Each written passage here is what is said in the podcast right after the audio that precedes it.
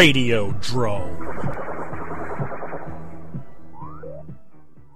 Welcome to another Radiodrome special. This time, I'm going to be giving you guys the interview that I did with Peter David. Peter David's a name you might not know unless you're a big comic book fan. You'd know him from The Incredible Hulk, from Dreadstar, from any number of comic books. He's a fantastic writer. He's also written Star Trek novels, Star Wars novels. He's written episodes of TV series. He, he wrote Trancers 4 and 5, as well as Oblivion 1 and 2 for Full Moon. Peter David is a fantastic writer. I talked to him a little bit about working with licensed properties and some of his writing style, which I think if you guys do not read Peter David, you need to. I also recommend picking up his book But I Digress as well as as well as its sequel, which which collect some of the best of his columns from Comic Buyer's Guide. Here is Peter David. You've had a career that expands since the first thing I remember reading from you was in the 80s. Do you look back at your early work and kind of go, wow, what was I thinking? Or, damn, I was I was dead on right then too. Oh no, I, I look up on my early stuff and all I can see are the flaws. But then again, I look at most of my stuff and all I can see are the flaws. I have very little work that I would look back on and say, wow, I got that absolutely right. So yeah, I, I tend to look at the early 80s stuff and all I can see is the stuff that I would never do now. When you do that, do you kind of wish that because we're going to get into some of your lost works in a moment. Do you kind of wish that some of those were lost works?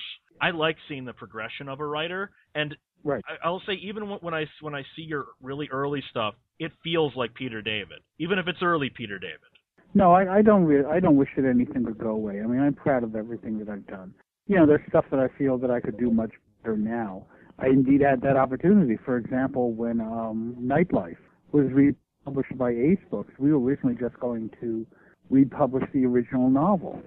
And I was going to go through it and make some adjustments to make it more modern day. And by that, I figured what I would do is, you know, for example, substitute computers every place. I had people doing typewriters, that kind of thing.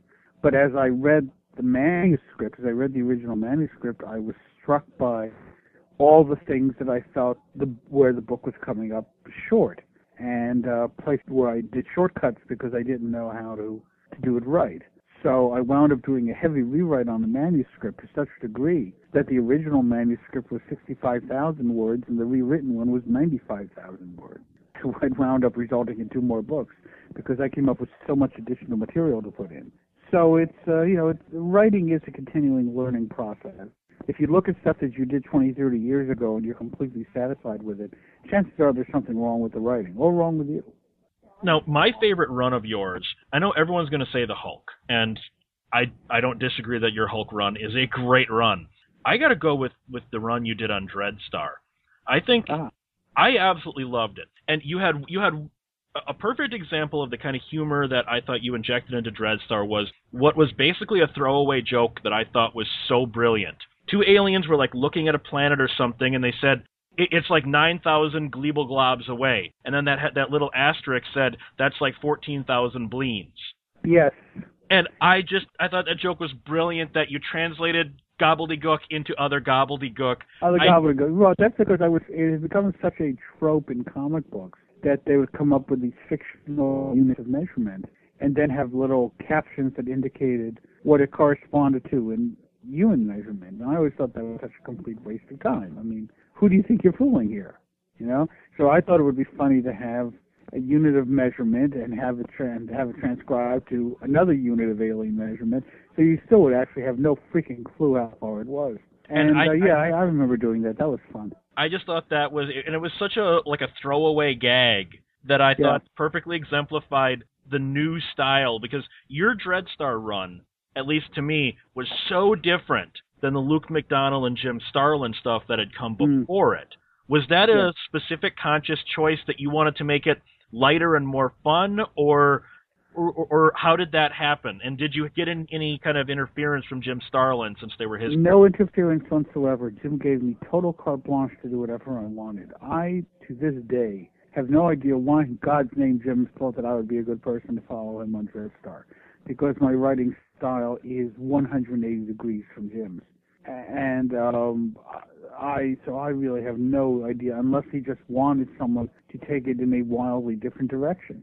and he said to me, "I want you to come on this book and write whatever you want to write." And he insisted on. Uh, I think I think like once or twice he asked about stuff that I was planning, mostly because he was just curious as to where I was going. Not because he was planning to countermand me or anything, but he was just curious to know what I was doing, and loved it every time that I told him.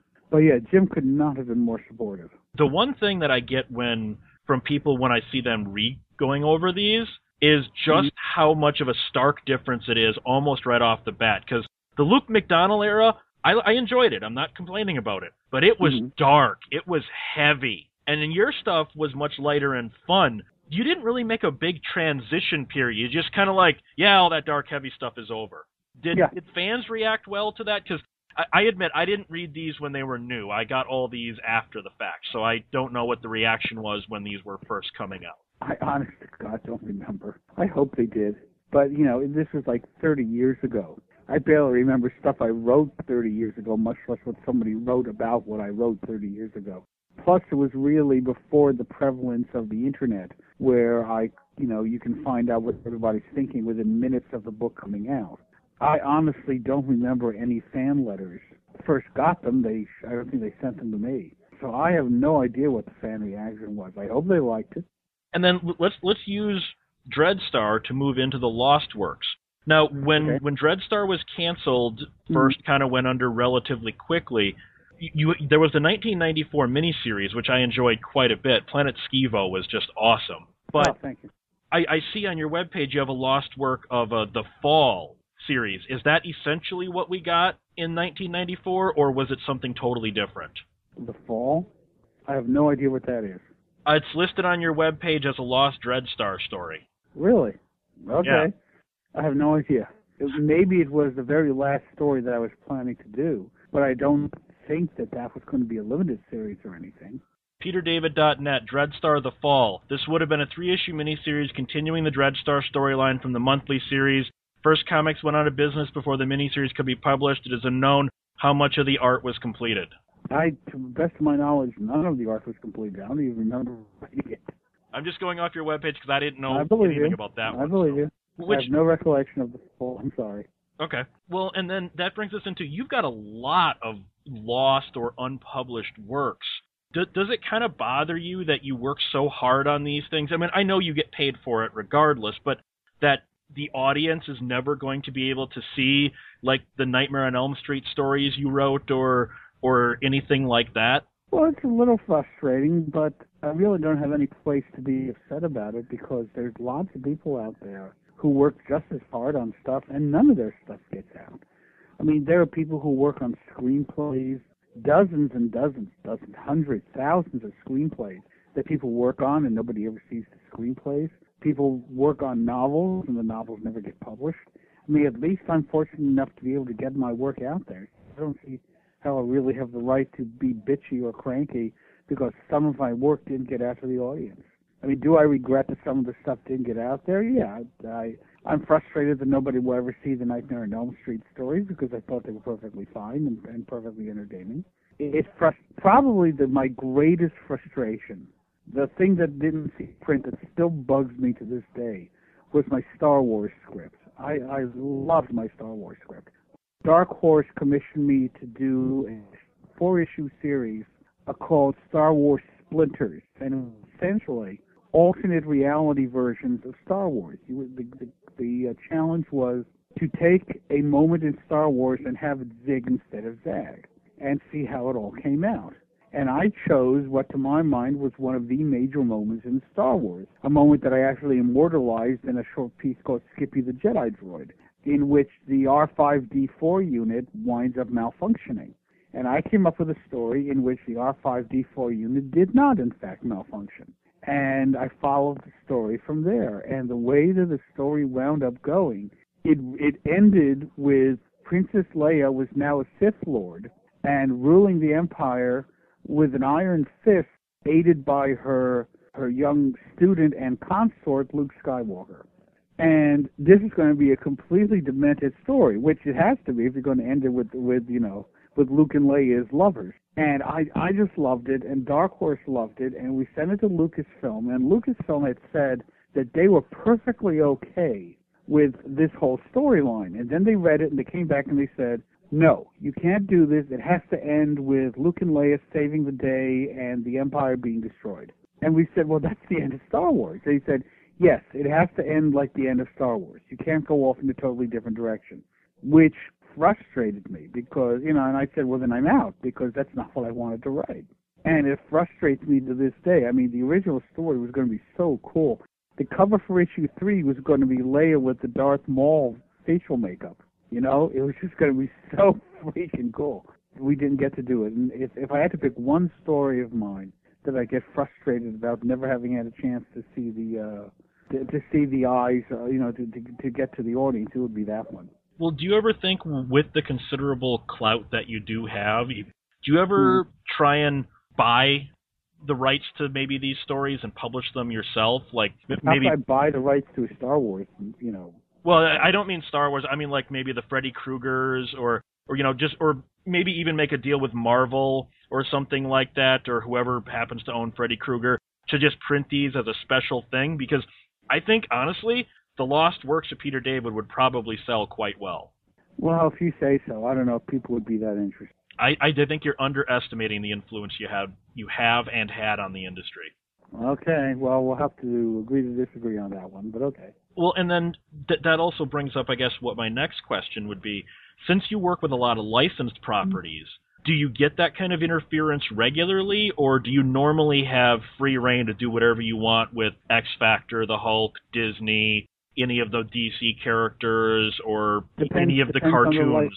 it depends on the licensor. It depends on the property. There are some properties that I have total freedom to do whatever the hell I want. There are other properties uh, where the uh, the overseeing of it is extremely stringent and can be an extreme pain in the ass. It it really depends upon the respective situation. It even depends upon the people involved. I mean, once upon a time, writing Star Trek was an incredible pain in the ass because of one guy who shall go nameless, Richard Arnold was his name, who worked for Gene Roddenberry, and he made everybody's lives working for Star Trek absolutely miserable. And then he was fired, and suddenly it was much easier to write Star Trek novels. So you see, it really depends upon the people involved.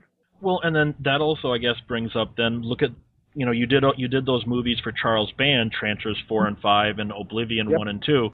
Which, by the mm-hmm. way, I think the Oblivion films are incredibly underrated. That's the oh, real oh, Cowboys and Aliens, if you ask me. Yeah, when they announced Cowboys and Aliens, I'm going, I did that ten years ago, didn't I? Charles Band actually re-released the movie as with a very Cowboys and Aliens esque cover for the Oblivion DVDs, which I thought was kind of shameless, but for Charles Band, kind of right up his alley too. Yeah, really. No, did you have a good experience on those? Because I noticed you you only worked on those four, and that was it, really. Right. Is, there, a reason you That's didn't do more? After, no, after that I wound up joining the WGA, and then could no longer work for Charlie because he only hired people who were not WGA members. What, what did you think about how the the movies turned out? All the the four of them, the two Oblivions and the two Trancers. Um, I loved the Oblivion films. I was frustrated by the Trancer movies because Charlie told me to just, you know, have a totally unbridled imagination, just write whatever I wanted to write. He didn't really tell me that we had no budget. I mean, you're thinking a budget of like a dollar ninety-eight. It was frustrating because I wrote these these big, sprawling, adventurous epics, and Dave Nutter, who was the director, did the best he could with resources that he had. But there were whole there were scenes that were incredibly winnowed down. I mean, the the the, the example that I've used to describe it is the following you know the beginning of Raiders of the Lost Ark? Goes into the cavern and he grabs the thing and things start shaking and the darts go flying and the rock follows him and he's in the lake and all that stuff. You know that, right? Yes. I said, if that were a full moon picture, I want you to envision that you have no money for sets, no money for stuntmen, no money for special effects, no money for extras. The beginning of Raiders of the Lost Ark, if it had been filmed, by full moon would have been as follows. Indiana Jones, by himself, in a jungle, creeps up to an outdoor podium on which the thing is set. He creeps up to it, switches it out. The camera starts to shake. Indy looks around and runs. The end. That's the opening of Raiders. You see the problem. It was the same problem in writing Trancers 4 and 5. I wrote these big brawling, adventurous epics, and maybe a fifth of what I wrote actually got on the screen. That's why the second one was like 65 minutes. They cut all my big adventure stuff, and that was tremendously frustrating. I mean, I will I will stand right by the screenplays that I wrote because I'm really proud of them. They were not accurately represented in the movie. That and I remember reading in But I Digress that you all yet you really wanted Ron Perlman for the Caliban character too. Desperately. He auditioned. I was there for his audition. I chatted with him. He was really a cool guy. Um, and his agent, wisely, in my opinion, said, you know, uh, they they negotiated for money and they couldn't come to terms on money, probably because Full Moon wasn't actually interested in paying any. And uh, yeah, I mean, you, you know who you know who we had reading for that? Ron Perlman and French Stewart. He read for Caliban's henchmen. They were the guys I wanted. I wanted Ron Perlman for Caliban, French Stewart for Caliban's henchmen and we got the guys we did, who I thought did a perfectly good job, but they didn't bring it to the level that a Ron Perlman and a French Stewart would have been able to bring it to. Now, what is the difference between those two and the Oblivion movies, which seemed to have a lot of money because those had so such a huge cast, tons of costumes, effects. You got Andrew Divoff as Red Eye, Moon Stavander, I'm sure I just butchered her name, as Lash. Yes what was the difference between the Oblivions and the we had, Trancers? We had we had George Takei, baby. It was it was it was a those that was a great experience. They had money for those. I don't know where Charlie Band got the money for it, but the two Oblivion movies, which were filmed uh, simultaneously, um, he actually had a few million dollars to spend. I don't know how he had a few million dollars to spend, but he did. Uh, you know, he, we had an actual Western set, which was kind of unusual. We, we you know, we we had Julie Newmar for God's sake. Carl Struycken was wonderful. I mean, we had a terrific cast. And I don't know whether they just all agreed to work for next to nothing or whether he actually had money to pay these folks. But uh, it was it was a hoot and a half. I mean, uh, Oblivion was actually actually fulfills the storyline as I wrote it. I was kind of astounded. Nothing was cut from the two screenplays that I wrote. We were really astounded when he actually found the money to give us our effects with giant monsters at the end of the second movie. I mean, you know, we actually had giant monsters. I couldn't believe it. Why did you then agree to work on the Oblivions after the experience on Trancers? I mean, even though it turned out in your favor, did you kind of feel that your Oblivion scripts because might get gutted? Time, because by the time I was working on Oblivion, I did had not seen Trancers yet. Oh, so you didn't know how Remember, they turned out. Remember, I was yet. only I was only in Romania for a week or two. I was totally unaware of how much had been cut. Okay. And how much had not been filmed. Have you ever tried to to make other movies with whether it's Charles Band or or not? Because I see you've got a lot of scripts for TV. Like I personally would have really liked to have seen your X Files script, especially season one X Files. I think that would have been really interesting. Do that would have been cool, but it didn't go anywhere. What do you think of when when people look at your work from the newer stuff to the 90s stuff, when, when they look at your work, and it always seems to have a lighter tone to it. And I'm not saying that in a derogatory way. But I mean, mm-hmm. like your Hulk run, you had characters killed. I mean, yeah, you had you had Marla killed by a female Norman Bates, basically. Yes. And yet, it never felt heavy. It never felt dark. It always, maybe it was Dale Keown's artwork. The like the Hulk run got very dark. I mean, there was one point I remember the Hulk had all the skin flayed off of his bones. Oh yeah. And it never feels dark. Is that something you intend to do, or is just, that just your style? I suppose it's my style. I mean, I tend to I tend to manage to see the levity in even the most dire situations. In in in all regards, I mean, when I had my stroke in Florida and they they were taking me in an ambulance from one facility to the other, I was I was cracking jokes in the ambulance at one point the, the doctor told me that I'd had a cardiac episode, and I said worst episode ever. You know, it, it I just tend to find the humor in situations, even when the situation doesn't really seem to call for it. I guess. Speaking of that, you had your stroke. You sound mm-hmm. like you're very quite well recovered. Has that altered I, I'm not how talking you write? on one side of my mouth, if that's what you mean. Well, no, I, I but I mean, has it altered how you write? Because I, I like I remember when Frank Frazetta had his stroke he had to teach himself to paint with his other hand. No, I mean for a while I couldn't type with any speed because my right hand was more or less dead. I have since managed to come back and I can now type at a normal speed. So that's good. It, it took me a while to manage to recover my typing ability. Well, and speaking of typing, one of the one of the things I always loved was "But I Digress." Uh, it, you know, honestly, that was the only reason I bought Comic Buyer's Guide by the mid '90s. Huh. Comic Buyer's Guide to me was the you buy "But I Digress" and there's other stuff in it too, and I, mm-hmm. I have the collections as well. Does it hurt you that "But I Digress," at least in Comic Buyer's Guide, is no longer being published, or was it kind of a relief after that many years to not have that on your schedule as well? I really thought that But I Digress would last a year or two. It never occurred to me that I would be writing it nonstop for 20 years. And the the world has changed to such a degree that I think there was having less. I mean, it used to be that I would write something, and but I digress, and it would have tremendous impact, and that really wasn't happening anymore. People seemed to be paying like less and less attention to it, to the point where I was really wondering if there was any point in doing it anymore and then the magazine folded, and that was pretty much that. I didn't even know it was going to be going away. I mean, I I literally got a memo that said, "Hi, we just put out our last issue. It was nice working with you." And I'm going, "Huh?" You know, I I had absolutely no warning at all. Would have been nice if you got a a final column or something. Well, I did actually get a final column. Um, I wrote it for the publication Alter Ego that just came out. So if you want to read my final but I digress column, feel free to pick up Alter Ego. It's there have you ever thought about doing a third reprint book volume? Well, I was disappointed with the sales on the second reprint volume. I mean, it's really weird. People kept telling me they want to see a new but I digress costume. They want to see it. They want to see it. We put it out and they didn't buy it. I did.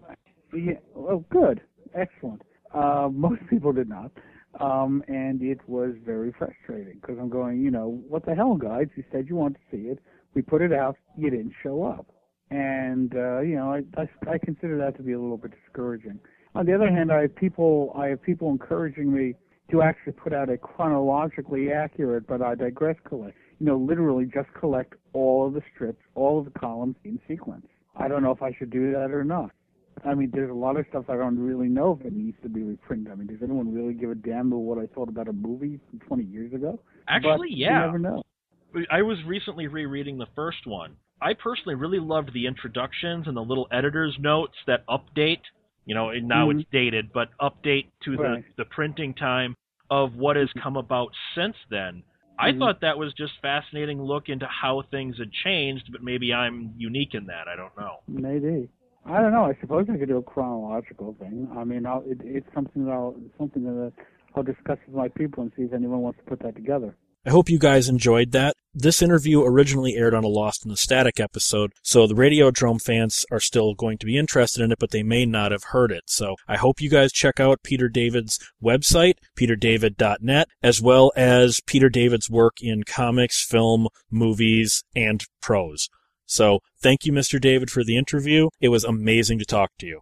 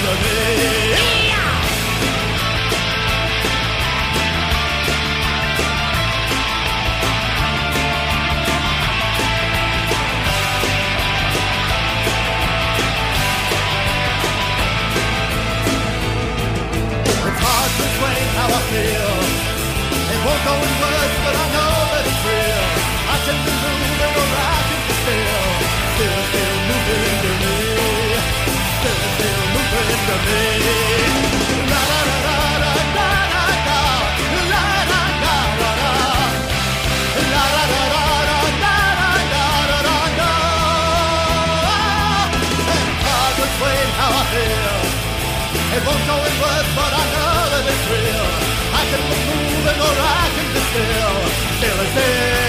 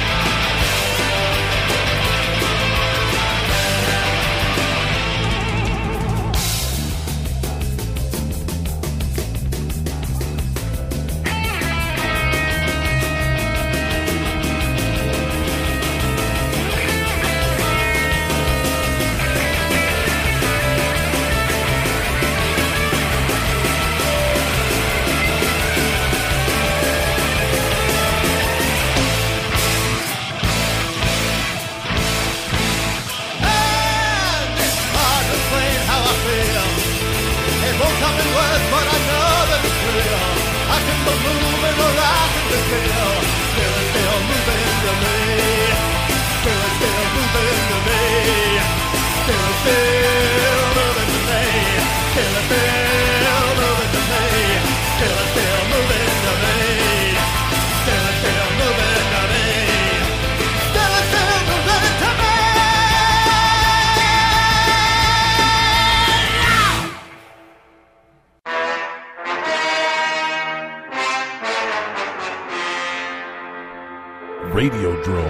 1201 Beyond production. Visit 1201beyond.com for more great shows.